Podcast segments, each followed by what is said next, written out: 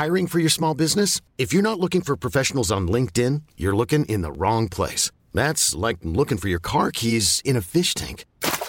LinkedIn helps you hire professionals you can't find anywhere else, even those who aren't actively searching for a new job but might be open to the perfect role. In a given month, over 70% of LinkedIn users don't even visit other leading job sites. So start looking in the right place. With LinkedIn, you can hire professionals like a professional. Post your free job on linkedin.com slash achieve today.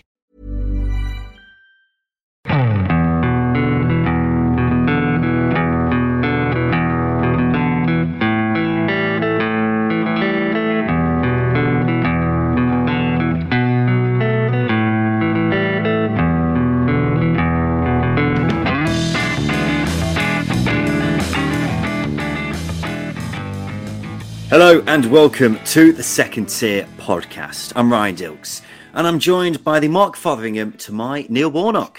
It's Justin Peach. Good day to you, Ryan. Justin, how the bloody hell are you?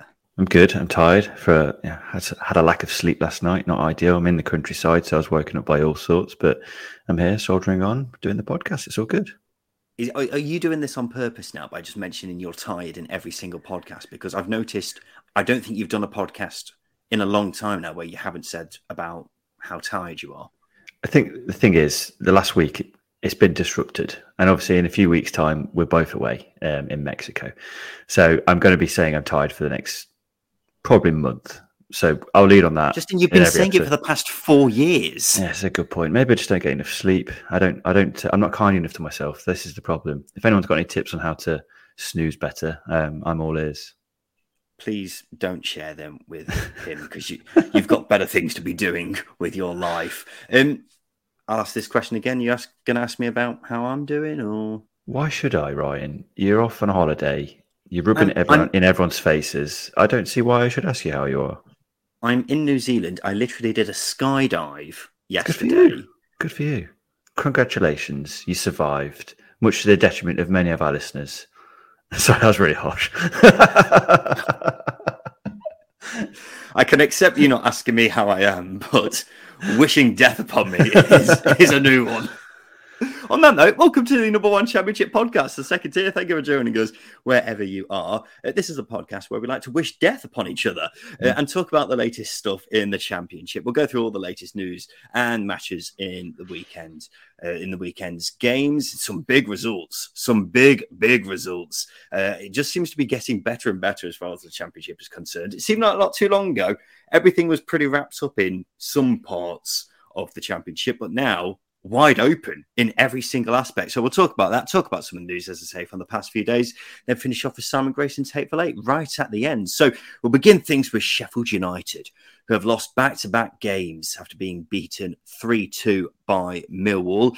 Millwall. Millwall were leading up until the 82nd minute when Sheffield United pulled one back, only for the Lions to score again in the 88th minute. Got to be said, though, Millwall fully deserved the win. They were much the better side in the first half. They could have scored three in the first six minutes alone. Mm-hmm. Sheffield United improved after half time, but you'd be lying if you watched this game and thought Millwall weren't much the better side.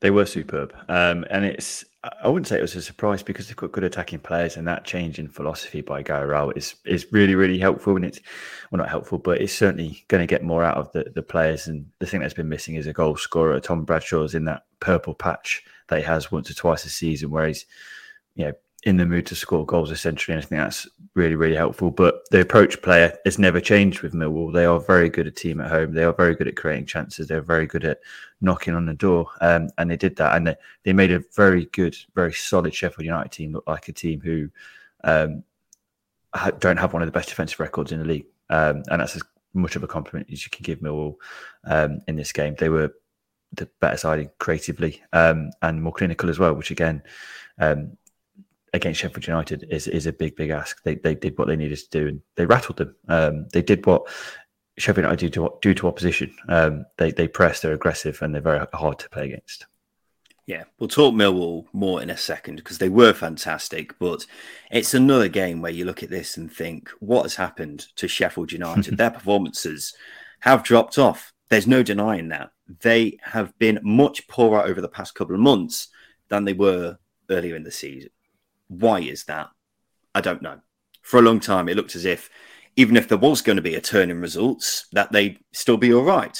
But now that doesn't seem to be the case. The tables have turned massively in the space of a week. Just a four point gap now between Sheffield United and Middlesbrough. They were 14 points clear of third place at one point, but now it's all changed. I think it's changed so much that honestly, I'd make Middlesbrough the favourites to go up at this point. Now, people may think I'm getting ahead of myself here by saying that, but Borough are playing much better than Sheffield United right now. Sheffield United's upcoming games as well are brutal, absolutely brutal. In the next seven games, they've got Watford, Blackburn, Reading, Luton, Sunderland, West Brom, and Norwich.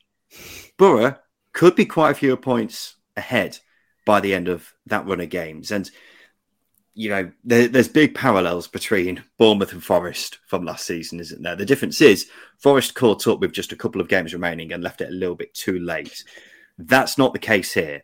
Despite all this, Justin, you don't seem too convinced that Middlesbrough will catch Sheffield United. Is that the case? I think I think so. It's more or less that Sheffield United had the game in hand, which is helpful. Uh, that could, you know, if they win that, they can go seven points clear. Um, and as well as that, that that, that cushion gap is is is helpful.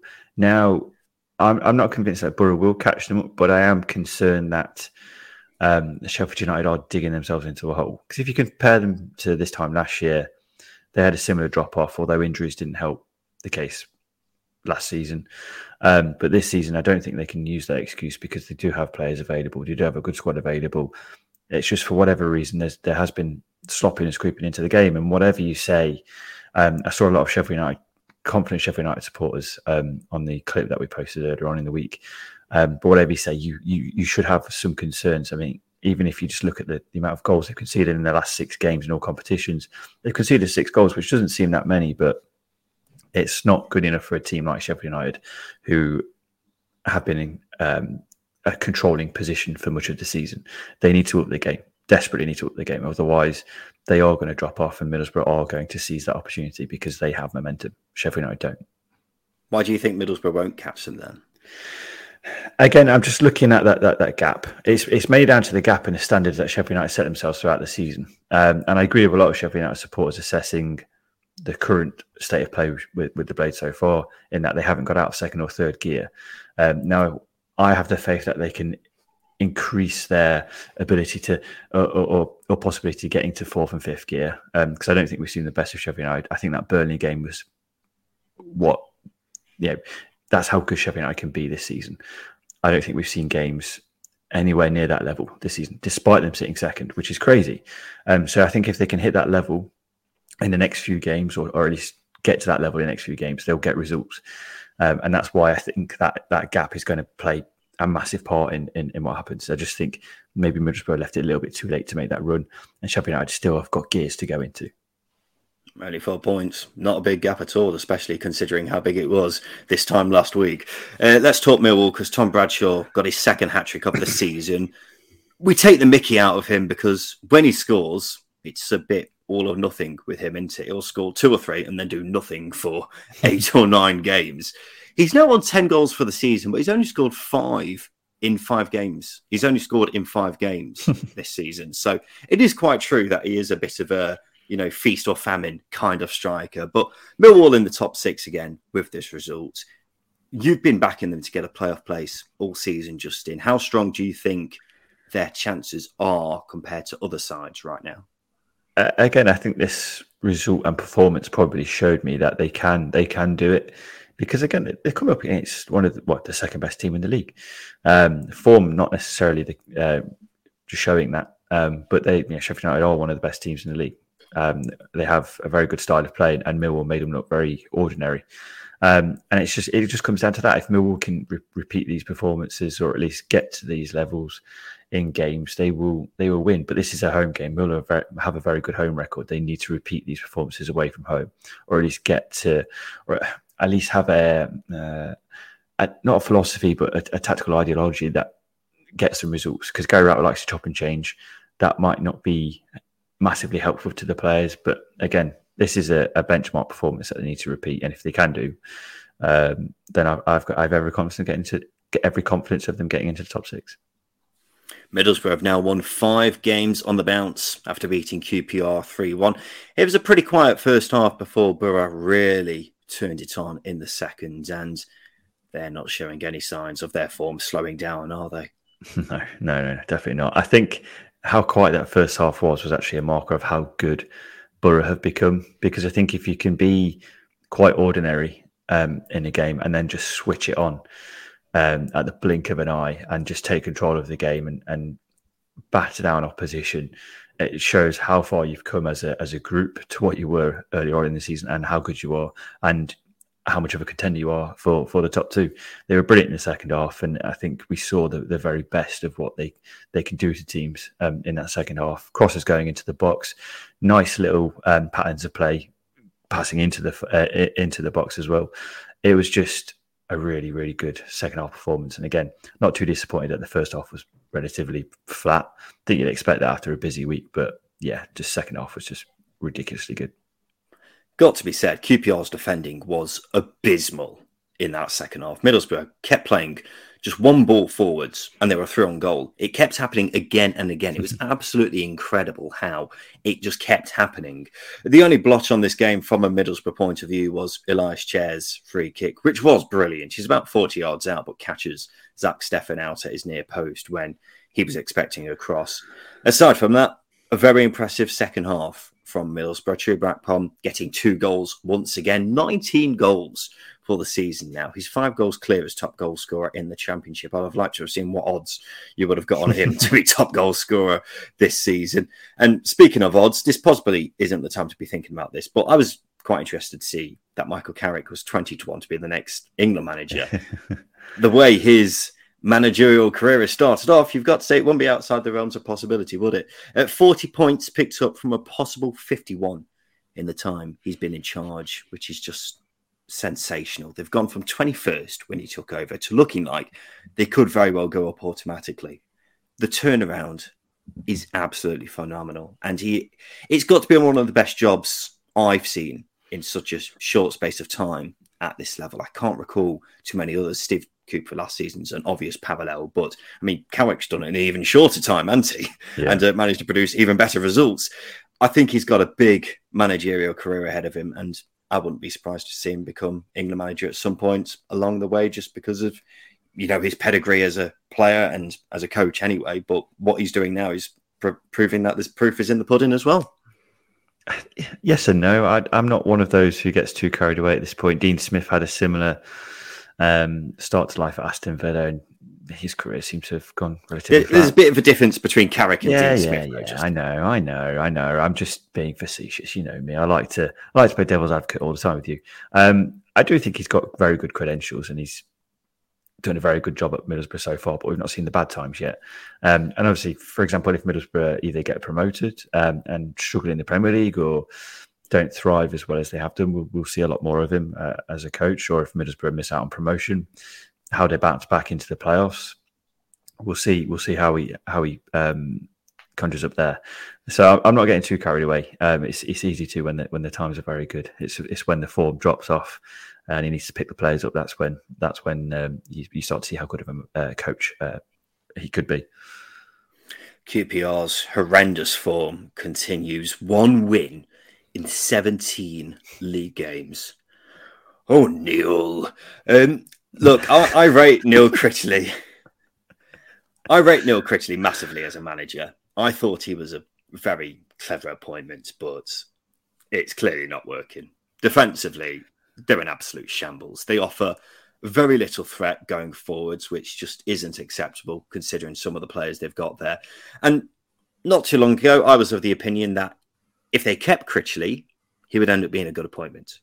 And now I'm at the stage where that point that opinion has quite quickly changed. I don't really know what's happening at QPR. Is this atrocious form a Neil Critchley problem? I don't think so. If QPR did decide to sack him, I think he would end up being go. Well, I think he would end up going somewhere and doing a good job wherever that may be. But something has got to change at Loftus Road. They're showing relegation form right now, and it's an eight-point gap. They've got above the bottom three right now, but that could very easily disappear in a matter of weeks. Mm-hmm.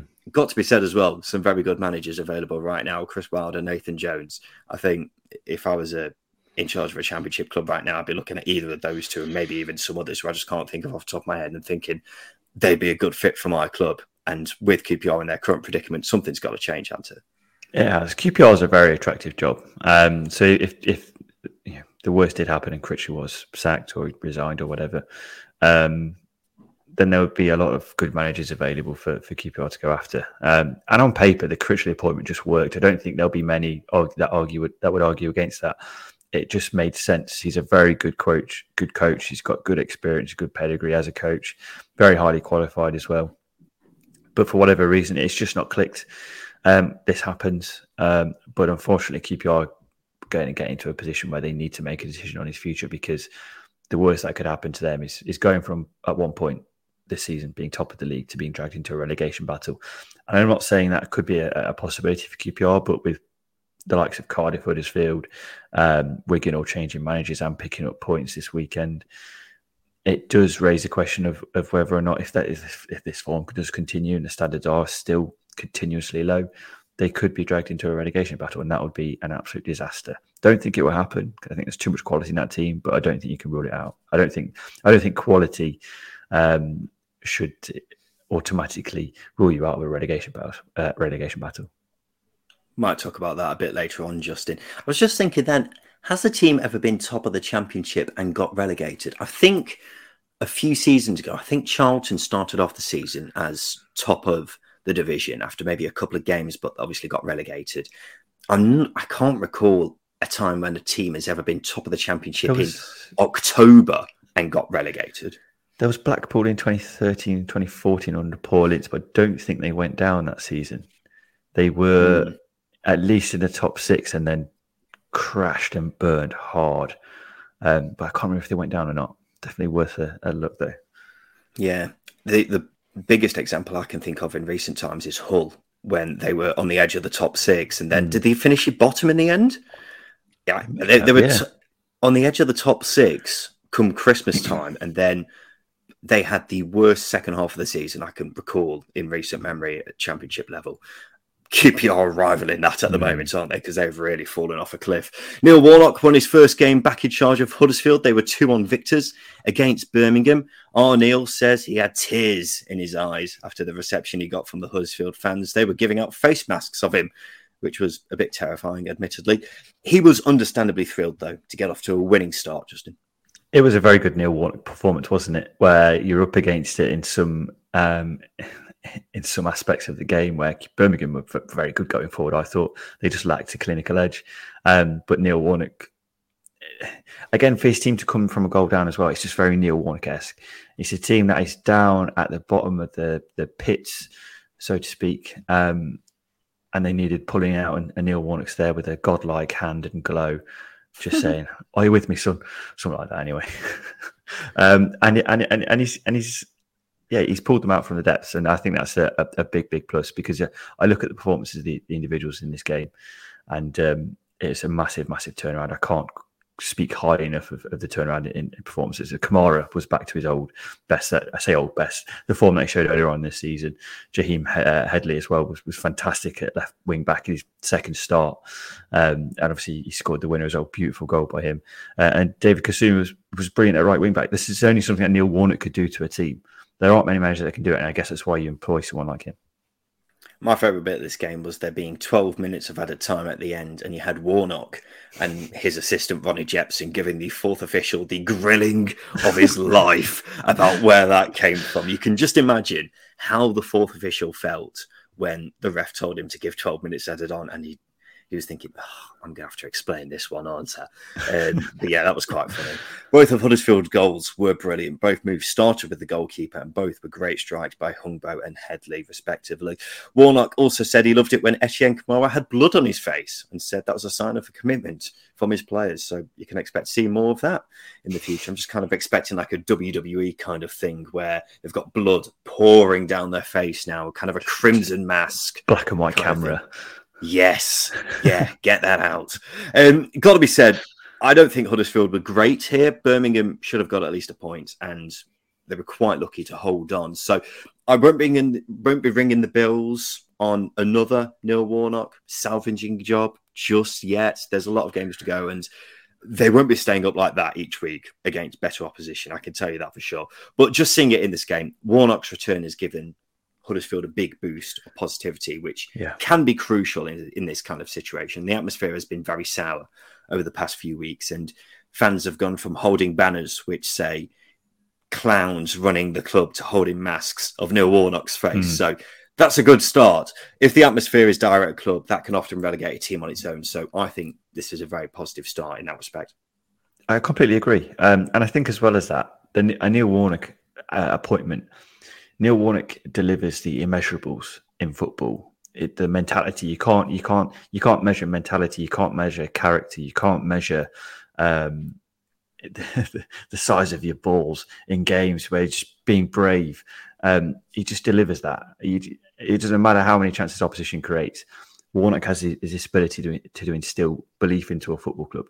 Um, and if you look at his Crystal Palace spell, for example, staying up after having points deducted for administration, his Rotherham spell, staying up after being bottom of the league and having to sign basically a new squad of free agents after the transfer window and stay, you know, staying up, he instills this belief that maths and data just can't track, and I think that's a big plus. And as you as you say, um, that just the turnaround in club atmosphere is just ridiculous, volatile to jubilant and ce- celebrating a, a celebrity like figure. It's it's chalk and cheese.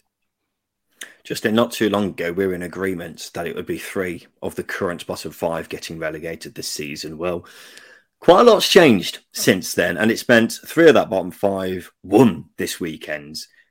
They don't look as bad now as they did a month or two ago, and that's bad news for the clubs above them, like Birmingham City. Mm. Seven losses out of their last nine. They need to be bloody careful, don't they? Teams like Birmingham treading around Lego, aren't they? It's it's difficult. Um, it's it's a hard one to assess this from Birmingham because I thought they played relatively well. To be honest with you, I thought they created a good amount of chances. They were just so frustratingly wasteful in goal, uh, in front of goal. Um, I think yeah, even Deeney's goal, he came off his shins. He wasn't too aware of it. It's just it wasn't an accidental goal because he meant it, but certainly his execution wasn't great, and probably gave you an indication of how poor Birmingham were in front of goal all game. You look at Scott Hogan in this one, for example, he was poor largely ineffective. Um, I think if he's playing against a deep line, he may as well be on the bench and non-existent essentially. Um, not to be too critical of him, but yeah, I think it was just wastefulness that prevented them from winning this. And obviously the Neil Warnock factor, those immeasurables I was talking about, it was a horrible game to go into, needing a result. Um, but as I say, I, I was largely buoyed by this performance. If they can repeat it in the next few games, they will get results. They will get, they will pick up points more often than not. That's the yeah, again, that, that midfield, I thought the midfield was was was, was very effective. Um, but the blow here could be that Bielik could be out for, for a while with injury because he was stretched off. Yeah, that looked like a nasty looking injury, and that will be a big blow for Birmingham. But it's common knowledge that unfortunately Krystian Bielik is never too far away from an injury. Yeah. He's that kind of player, unfortunately. At the risk of repeating myself, it's so incredibly infuriating when we know this Birmingham team was excellent in the first half of the season, completely confounded all expectations of themselves and were also amazing against West Brom just over a week ago. Mm-hmm. But since then, they've lost to Cardiff and Huddersfield. And that just speaks a lot about where this Birmingham team is at right now. It's a worrying time for Blues fans, particularly with the uncertainty off the pitch. And at this moment, I don't know where this team's going to finish because they may very well recover and play like they were earlier in the season. But right now, that looks like a distant memory, that kind of form that we saw under John Eustace. On Friday night, an injury time winner from Romain Sawyers made it back to back wins for Cardiff. They beat Reading 1 0. Cardiff hit, hit the woodwork twice in the second half. It looked as if it wasn't going to be their day. Then a great strike by Sawyers led to some magnificent scenes for the Cardiff fans. Yeah, another late goal. I don't think Cardiff fans can take it, or or they can because they've not seen many goals, so they'll take any goal at any point, I imagine. But yeah, massive three points. I thought Cardiff were good value for the win, as you say. They dominated possession and were comfortable, controlled. They just again, like a lot of teams down there, lacked that clinical edge. They were they were very very good. Um, I thought Sawyers was fantastic for the second game running.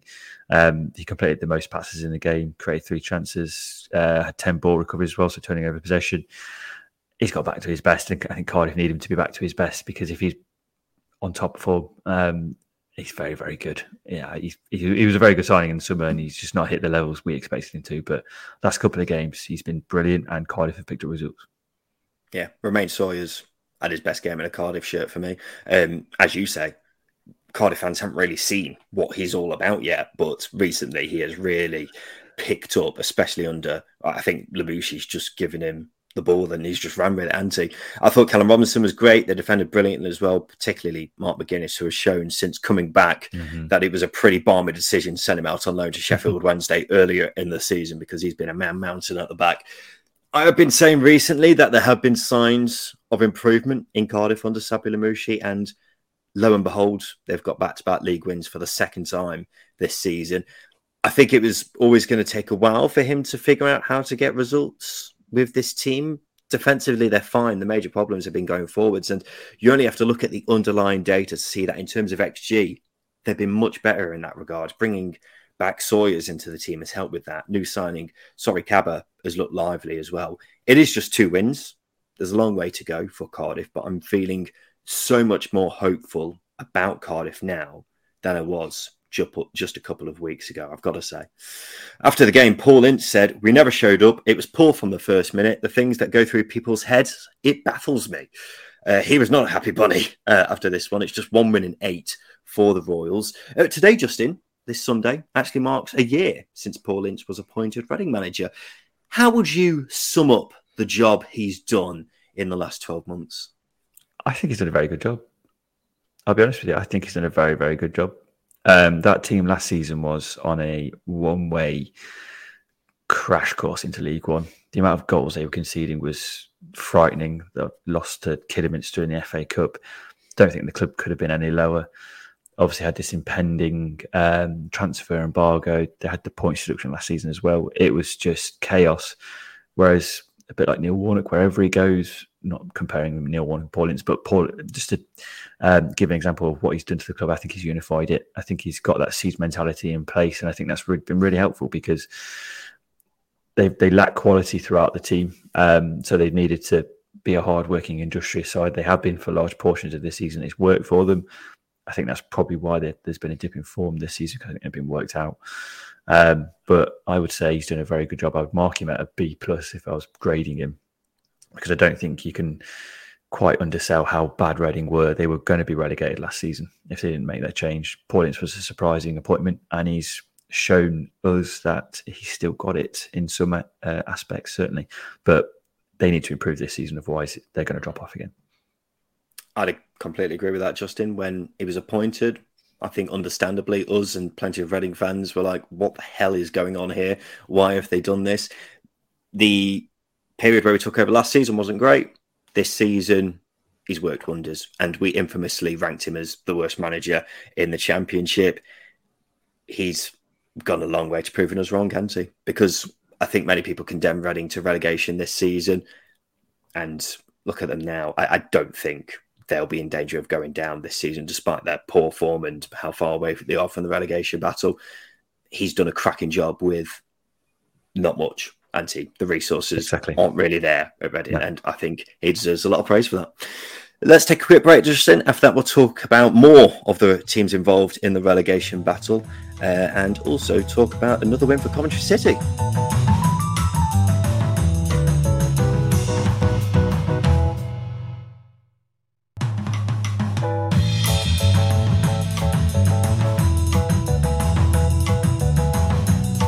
Welcome back to the second tier podcast. Mick McCarthy got his first win as Blackpool boss. They won 1 0 at home to Stoke. The goal came from a deflected strike by Ian Poveda, who I completely forgot was at Blackpool, but he's a good player. We saw that at Leeds a few seasons ago now, didn't we? But let's see a bit more of him in a Blackpool ship. But I suppose he's got plenty of competition in the position he plays in. Blackpool were helped by Chris Maxwell having a brilliant game in goal. He stopped two golden chances for Stoke and essentially saved them three points in this one. Mick McCarthy won't care how they get the three points, though. He had gone 13 league games without a win as a manager after that dreadful spell which saw him sacked at Cardiff. So he will be bloody delighted with this, won't he, Justin? Same with Blackpool supporters because they've not been in the best run of form either. Um, but yeah, it was a massive, massive win, massive three points. I think if you look at the last few games, they've they have created chances. They have been in games largely, um, and they haven't got the rewards. Whereas Stoke uh, absolutely battered them uh, in terms of chance creation, and they stood up to it and and took the clean sheet and the one 0 win. It's just one of those where you take the three points and run away as fast as you can. Um, but there are a lot of a lot of factors in this game that impressed me. I thought Connolly and Nelson were Trojans at the back, Husband and Lions at full uh, at fullback in, in, the fullback slots were brilliant as well. Yates led the line fantastically well. Um, there was a lot of good um, aspects of the game. It wasn't a, a, a, good, great performance by all means, but it was a lot. There was a lot of good aspects that that can be built upon, and it's a solid building block for Mick McCarthy. It's three points in a clean sheet, and it's just not many times you've been able to say that for Blackpool this season. Um, but I think the, the the the defensive play um, was the most impressive aspect of, of this game. Um, certainly can improve going forwards, but yeah, the individual performances give me a lot of hope for them. This is classic Stoke this season, isn't it? A comfortable win against Huddersfield, followed up with a loss. They are just incapable of putting together more than one good result, aren't they, Justin? It's something we've been saying all season, but it doesn't seem to have changed.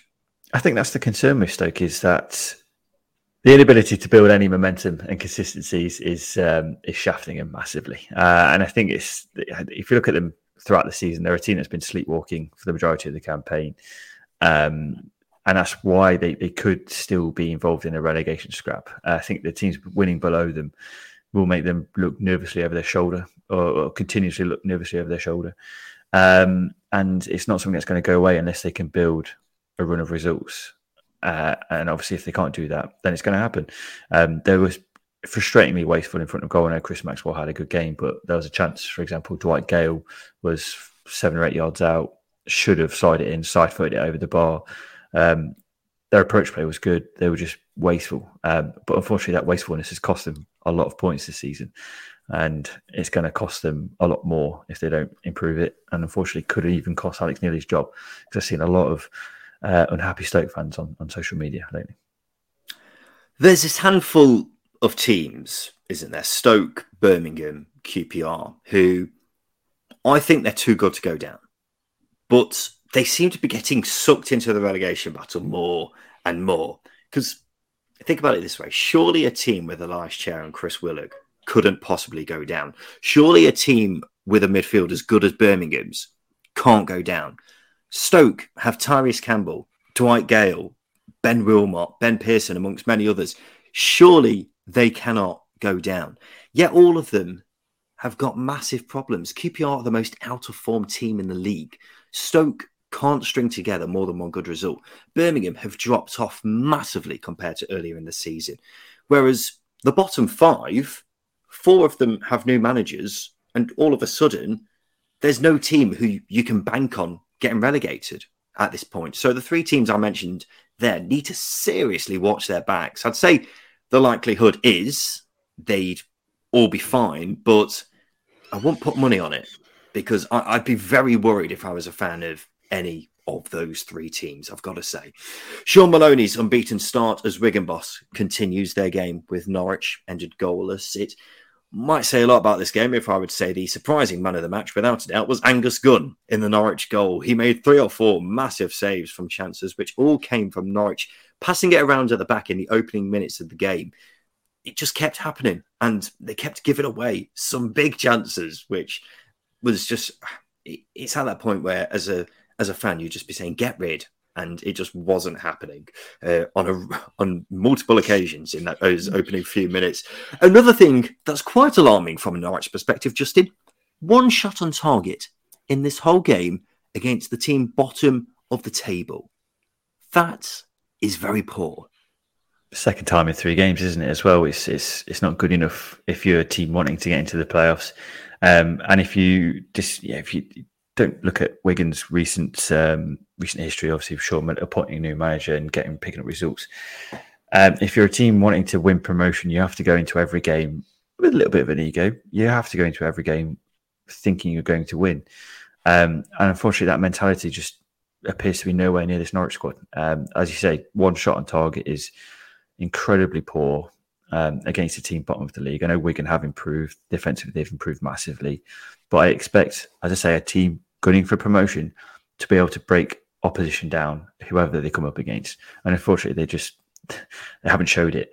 Um, you look at that whole game, for example. That whole game gave me a lot of hope. It was an emphatic win at home. They were relentless in their chance creation. They, they felt like they were back to their best. Um, and then this game just reminds me that actually, no, this Norwich team is incredibly average. They need to address things in the summer. They will not finish in the playoffs. I can guarantee it now. Well, actually, no, that's a terrible thing to say. I might not guarantee it now, but I'm very confident they will not finish in the top six because of these performances. There's too many of these performances and not enough not enough of the whole performances. It's just not good enough. And David Wagner's got a big job on his hands because for me, I think this points towards Stuart Webber. Well, I said a couple of weeks ago that I wouldn't want to get promoted if I was a Norwich fan, just because they would be so unprepared for the Premier League if they got there.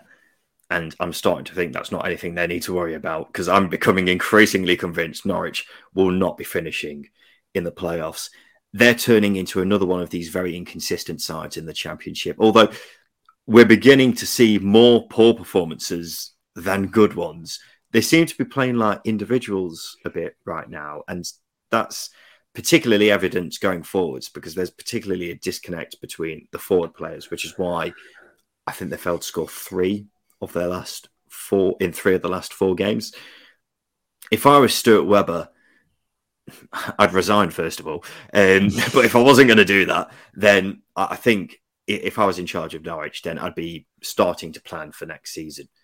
As I keep saying, the club needs a soft reset. The priority, the priority of which for me should be focusing on the young players, Omobamidele, um, Aarons, McCallum, Liam Gibbs, someone I've been very impressed with recently.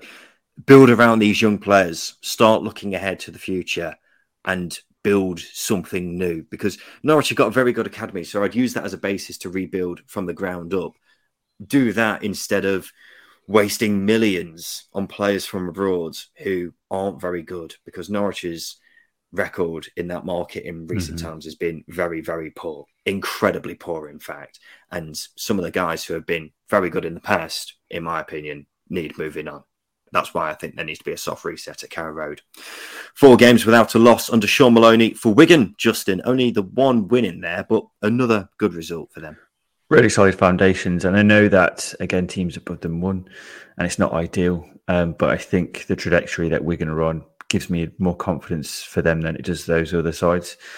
Um, the clean sheets, uh, it's such a contrast, isn't it? It's, it's absolutely crazy to think how open and leaky they were under Kolo Touré. Um, and then Maloney's come in and he's, he's short things up. Yes, they need to be more clinical in front of goal. That probably lends to more of a lack of quality at this level than perhaps it does their approach play because they should have won this game, no doubt about that. But yeah, I, I'm certainly more confident about Wigan's ability to stay in the championship than I am some other sides down there, mainly because Maloney's addressed the things that needed to be addressed back in November.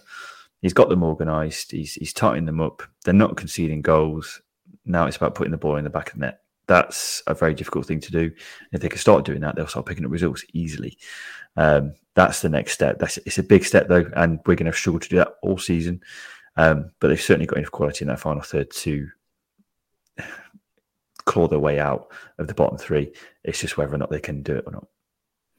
Yeah, I completely agree, Justin, about going forwards. That is a huge problem, how little they've created under Shaun Maloney so far. But addressing the main problem, which was how leaky they were at the back, is a very big positive. Kolo Touré, who was a defender, may I remind you, um, they were awful at the back under him. That is that's very different now under Maloney, but Wigan won't stay up unless they win games, and winning games looks a bit of a way off at the moment, but got to be said, much more positive than it was not too long ago under Kolo Touré.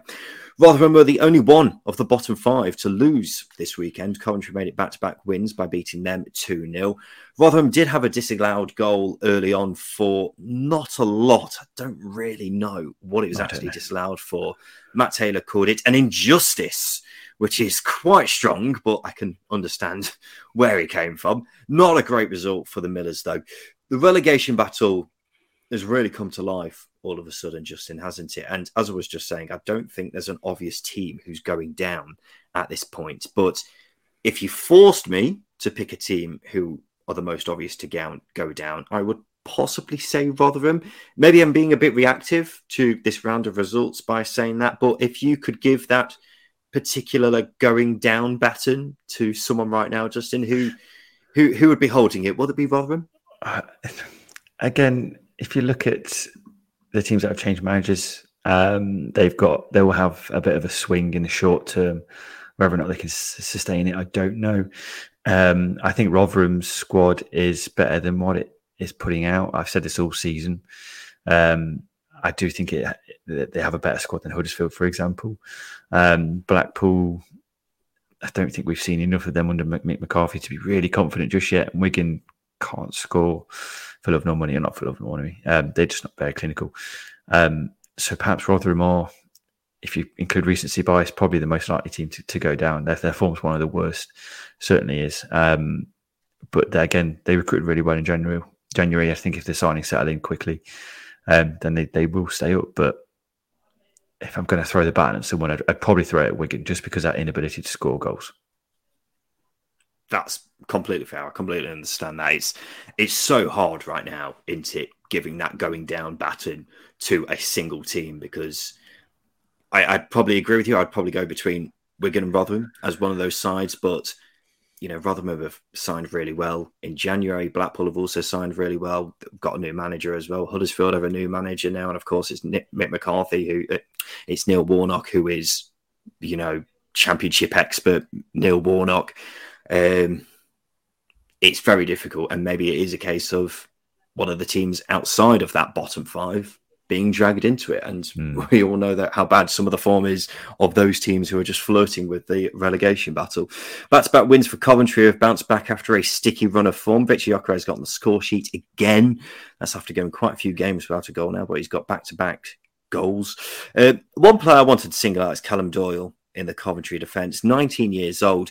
Bristol City's Alex Scott is the only teenager to have played more minutes than him in the Championship this season. And you don't tend to see many teenage centre backs at this level. I suppose simply because their bodies have got to fully develop before they're playing up against some big, burly, seasoned centre forwards. But he's taken everything in his stride this season, played most games.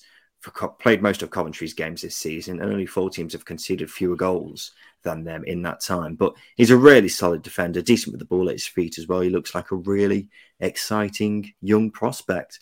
Burnley won again. They beat 10 man Luton 1 0. Ashley Barnes scored the penalty, which turned out to be the winner in this one. Tom Lockyer was given a yellow card for complaining about the penalty when it was given. He was given a second yellow for complaining about it after it was scored. I've never seen anything yeah. like that before. Um, possibly a bit harsh and maybe uh, maybe Rob Edwards might have something to say about that. But there you go. It was a tight game, this one. Both teams gave as good as they got, but it's another win for Burnley, who I think we may possibly have run out of things to compliment them about at this point, Justin. They are just a winning machine, aren't they? Here's a question for you. If they were in the Premier League this season, where do you think they would have finished? If they were, I mean, they're better than Southampton. I think uh, a lot of teams in the Championship are probably better than Southampton. Um, it's a difficult one to say. I think I don't think they play the same way they are now. Um, I think they would adapt a little bit. I always hark back to something that Daniel Farke said that um, attacking teams tend to struggle when they first go up. Um, I know Burnley are, are, probably a little bit more balanced than being an attacking team, um, but the teams that are more solid defensively tend to thrive a lot better. Um, and that's that rings true. The likes of Sheffield United, for example, recently, um, Nottingham Forest are improving a little bit as well. So Fulham, Oh, that's that's where they, that's where it starts to, to break up a little bit. Fulham are brilliantly, um, to be honest with you. I think Burnley will probably go more the way Fulham are because I don't think Fulham are that um, swashbuckling attacking side that we saw last season. I think they're a little bit more measured. That's probably the, the way um, Burnley will go. But they'll certainly, I don't think they'd finish in the bottom three. Um, I think it's quite difficult to know what that gap between the Premier League and the Championship is.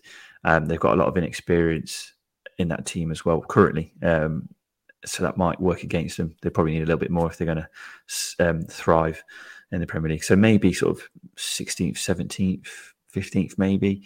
I'm a bit more sceptical um, of that jump between the Championship and the Premier League. I can understand why you'd say that. I think we're not talking about how Burnley will do in the Premier League next season. They're obviously going to be in the Premier League next season at this point. I don't think anyone's doubting that, but we can't really judge that until they've got a full summer's worth of transfers. But if you were to transfer them into the Premier League this season for whatever reason, I think they'd be fine. Um, you look at how Forest and Fulham have both done. Obviously, signed quite well last summer. Um, Forest maybe went a bit overboard in terms of bodies, but you see what I mean. Um, but I think Burnley would be fine. I think they'd be looking towards that kind of area, to be honest, because there are some poor teams in the Premier League. Um, how Vincent Kompany will do in the Premier League is going to be very interesting to see. But considering how he's done this season, he's done a fantastic job in adapting the yeah. style of play to suit the players that are there. And I think he'll do exactly that as well. I will add that my faith's in Kompany rather than the squad. Um, I think the squad would need to be improved if it's going to survive in the Premier League. So I, my, I'm backing Kompany rather than the, the actual squad, which seems harsh considering they're top of the league. But that's down to Burnley's uh, Kompany's philosophy rather than the ability of the squad. I think. I think when they do sign players in the summer, considering how well they've recruited in the championship this season, that's very promising about how their recruitment plans will be for next summer. But that's a conversation for another day, isn't it? A late winner from Daniel Ayala gave Blackburn a 1 0 win over Swansea. Not a thriller of a game by any means, Justin. Yeah, and it was an important game for, for Rovers. But how often can you say the Blackburn games have been thrillers this season? I think um, I think fans that you would probably be paying, uh, praying for a three three at some point. Um, but it was a big win for them. Um, I think it, for, for, from a Swansea perspective, it's, it's another poor defeat, late goal. Um, but I think if you look at Blackburn, um, not creatively, not at the best creatively, a little bit passive in the first half, in and out of possession, much better in the second, more aggressive, um, and they got the late goal, uh, late goal, and I think that can help with momentum. That's the second late goal in in, in two games, so it could certainly help pushing them up the table. But again, just need to improve that ability to create chances consistently throughout a game. Yeah, well, nothing's changed in that regard all season, has it, Justin? It is Blackburn's first win in six, have been drawing most of their games recently, so it's not like they've been losing in that respect. Three wins in 16 for Swansea. Their season really continues to dwindle away, and I know Russell Martin's been asking for certainty over his future. So, despite rumours that he may be walking out on the club, it seems like he wants to have some sort of commitment to the long term project at Swansea. A 92nd minute penalty saw Bristol City snatch a 1 0 draw away at Sunderland. Wait a minute, Bristol City penalty. What's happening here? Yes, that's right. It's Bristol City's first penalty since November 2021, which is a, an astonishing amount of time to go without a penalty, isn't it? Um, I really enjoyed Luke O'Nien stopping a counter attack from uh, Bristol City by jumping on the player's back. Um, I don't think he even got a card for it, which is a. Oh, I think he did. Did he get a card? I'm, I'd hope so. Did. um, yeah, that, that was a, a brilliant bit of shithousery. But Luke O'Nien is the he's got to be a new contender for the crown of shithousery in the championship, he? Because he, he's done a few things like that now. Uh, anything on this game, Justin? Um, I would like to have seen the keeper take the penalty um, or maybe Nigel Pearson. I don't know. If it's been that long since the last penalty, it seems a bit of um, an anticlimax for it to be taken by a striker who's good at penalties. I think it's something that should be, should be celebrated, to be honest with you. Um, I know this isn't any insight into the game or anything that Bristol City fans might take away from it, but if it's been that long, you just want someone special to take that penalty. So maybe should have brought a club legend back from retirement or something. I don't know. What do you think? I, I, I don't know if I'm out of line here. I think you're rambling. Uh, Hull nil, Preston nil. Haven't really got much to say on this game at all. Preston lackluster in front of goal again. It's incredibly poor, and I know a lot of Preston fans are finding it difficult to get behind Ryan Lowe, um, which is a shame. But I think that squad's the squad's where it should be um, in the league, rather than rather than Ryan Lowe not, not be good enough, in my opinion. Yeah, I'd agree.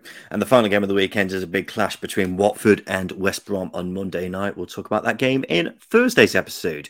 Right now, it's time for this.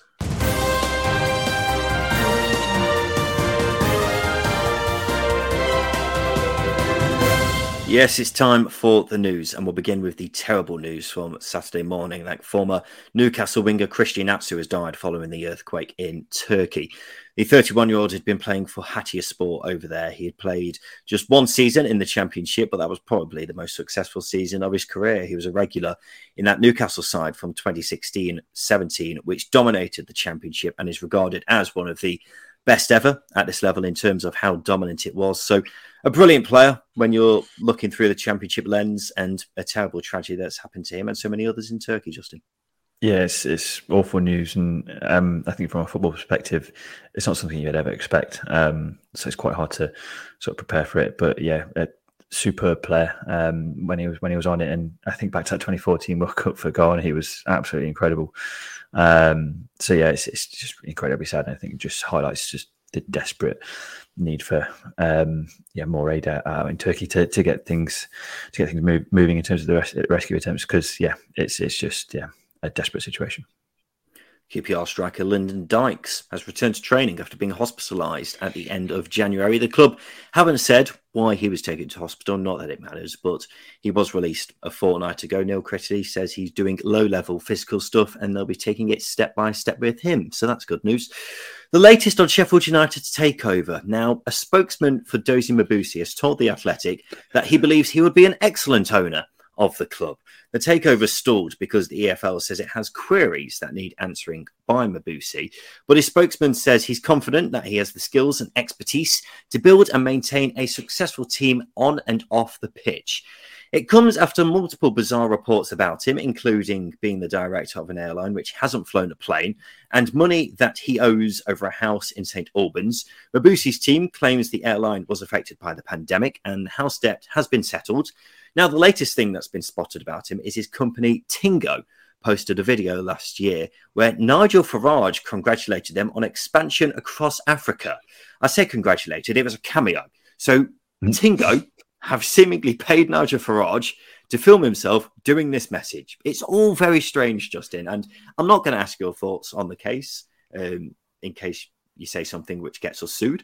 Um, but very strange goings on with this whole situation. And I watch with bated breath because we know mm-hmm. that Sheffield United need a takeover to be done because otherwise they may be in a bit of trouble financially. And it's becoming increasingly unlikely, for the lack of a better term, that Mmobuosi is that man. But we shall see.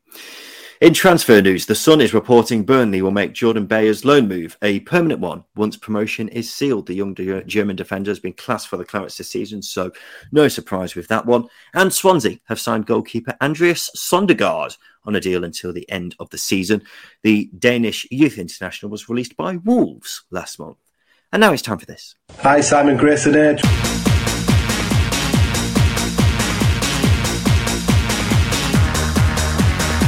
Yes, it's time for another solo Hateful Eight for Justin Peach this week. So I'm going to ask him to name eight of a certain subject. All he's got to do is name all eight. So, for example, if I would say name Steve Bruce's last eight clubs, and he would say Villa, that's one down, and then Newcastle, that's another down. But if Justin would say Weymouth, then he'd be out. So all he needs to do is give me all eight answers. Justin, this week Simon Grayson is feeling particularly hateful and is only giving you one life for this round. How are you feeling about that?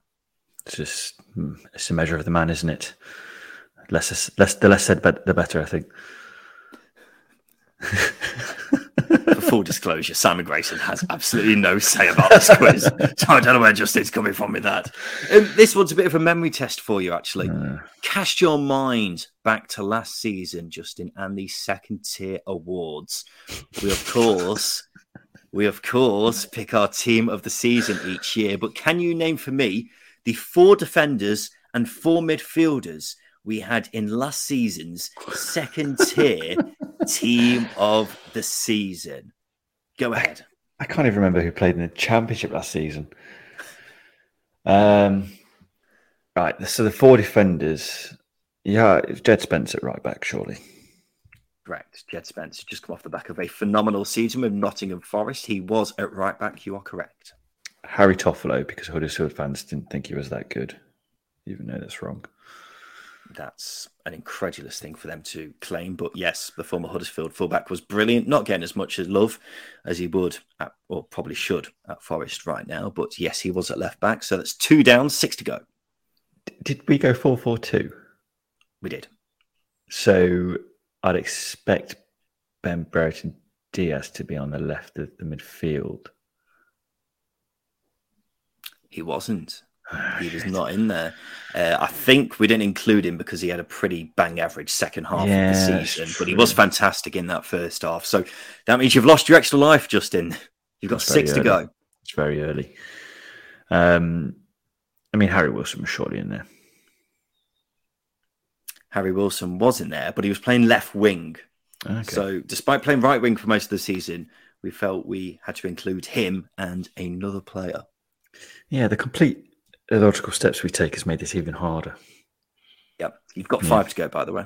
Yeah, yeah, yeah. Um, I can't remember the centre backs to be honest with you. Uh, I, I can't. It wouldn't have been. I can't. It wouldn't have been a Forest centre back. Um, Huddersfield. That's, that's Matt Pearson, Levi Colwill. I don't think Levi Colwill. I wouldn't have allowed Levi Colwill to be in that because the amount of games he played. Um, Kal Naismith. Maybe Kal Naismith was there. The now Bristol City defender was one of the stars of Luton's success last season. So you're halfway there, Justin. If you thought about the midfield, maybe that's a better way to go down. I just, yeah, I just can't remember. Um, I actually can't remember. It's Fulham finished top. Bournemouth. Was there was there Philip Billing in there? Uh, who played centre mid for Bournemouth? Oh man, this is difficult. This is so difficult. Did we have a Um, single? Uh, this may be a massive clue, but I don't think we had a single Bournemouth player in there. I think we had Solanke in True. up front. Yeah, you're right. You're right. um, It's not a Bournemouth player then. You got that clue. yeah, I'll take that. Oh, jeez, I actually have no idea. Um, centre mid couldn't have been Cairney. He played centre mid for Fulham last season? Do you know how hard this is? This is difficult. Mm. Um, Lewis O'Brien. There we go. Lewis O'Brien. Yeah, of course, Lewis O'Brien. What a difference a year makes for him, eh? One was one of the first names down in our team of the season last season, position, but Hmm. now in limbo at Forest, although I've seen him being linked with a move to the MLS. So that means you've got three to go, Justin. I've still got one of the centre backs, the right winger, and the other centre mid to go. Yep. Um, so one of the other centre backs, and maybe I'll just stick with midfield. So in terms of going forward, um, no, not a, not a Scooby. I Give have no idea. I'm, I'm not going to give up. I'm going to just say the wrong answer. Um, so for right wing, I'm going to go with um, Chris Willock. Chris Willock was in there, but he was centre mid. Oh, that's weird. Uh, had an incredible season for QPR. Um, not enjoying the same form last season, but Chris Willock was in there. He was centre mid. Um, I mean, you've got two remaining, Justin. Can't believe I'm, I'm still in this. To be honest with you, Here can Um, I. This is mad. You're really dragging it out as well. Yeah, I am. This is a long, a long pod. Uh, I'm just going to say Victor Gyökeres. Why not? This is, this is. Yeah, I can't think of anybody else. To be honest with you. Um, Yeah, wasn't Victor Gyökeres. So No. that means you're full and foul to Simon Grayson's Hateful Eight once again, Justin. The players you were looking for, you were thinking about the wrong, uh, you're thinking along the right lines with Fulham, centre back Tosin Adarabioyo. Ah, yeah. I was going to, I was going to mention him, but I don't know. I just didn't really think he had a remarkable season. Thinking back. He was, he was a rock for Fulham last season, was. enjoying life in the Premier League now as well. So uh, that's who the centre back was. The right winger, someone you absolutely love, Andy Weimann. That's an easy one to forget because of how I don't know why. Poor Andy Weimann. He was so good last season. So good. It- I tell you what, it is easy to forget, to be fair, because he, he was so amazing last season, but this season he's just gone back to the Andy Weimann of old, really, Andy. So Yeah. I think we could uh, forgive you for not getting that one, Justin. But there you go. That's been Simon Grayson's Hateful Eight. This has been the Second Tier Podcast. We'll be back again on Thursday, ladies and gentlemen. We've got a few championship games coming up in week in midweek, so we'll talk about all of them on Thursday and talk about some of the news coming up over the next few days as well. So in that case, we look forward to seeing you then. This has been the Second Tier Podcast. I've been Ryan Dilks. I've been Justin Peach. And a big thank you for listening.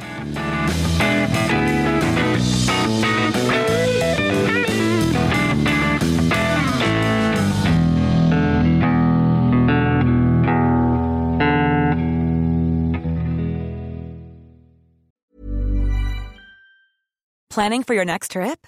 Elevate your travel style with Quince. Quince has all the jet setting essentials you'll want for your next getaway, like European linen, premium luggage options, buttery soft Italian leather bags, and so much more. And is all priced at 50 to 80% less than similar brands. Plus, Quince only works with factories that use safe and ethical manufacturing practices. Pack your bags with high-quality essentials you'll be wearing for vacations to come with Quince. Go to quince.com slash pack for free shipping and 365-day returns.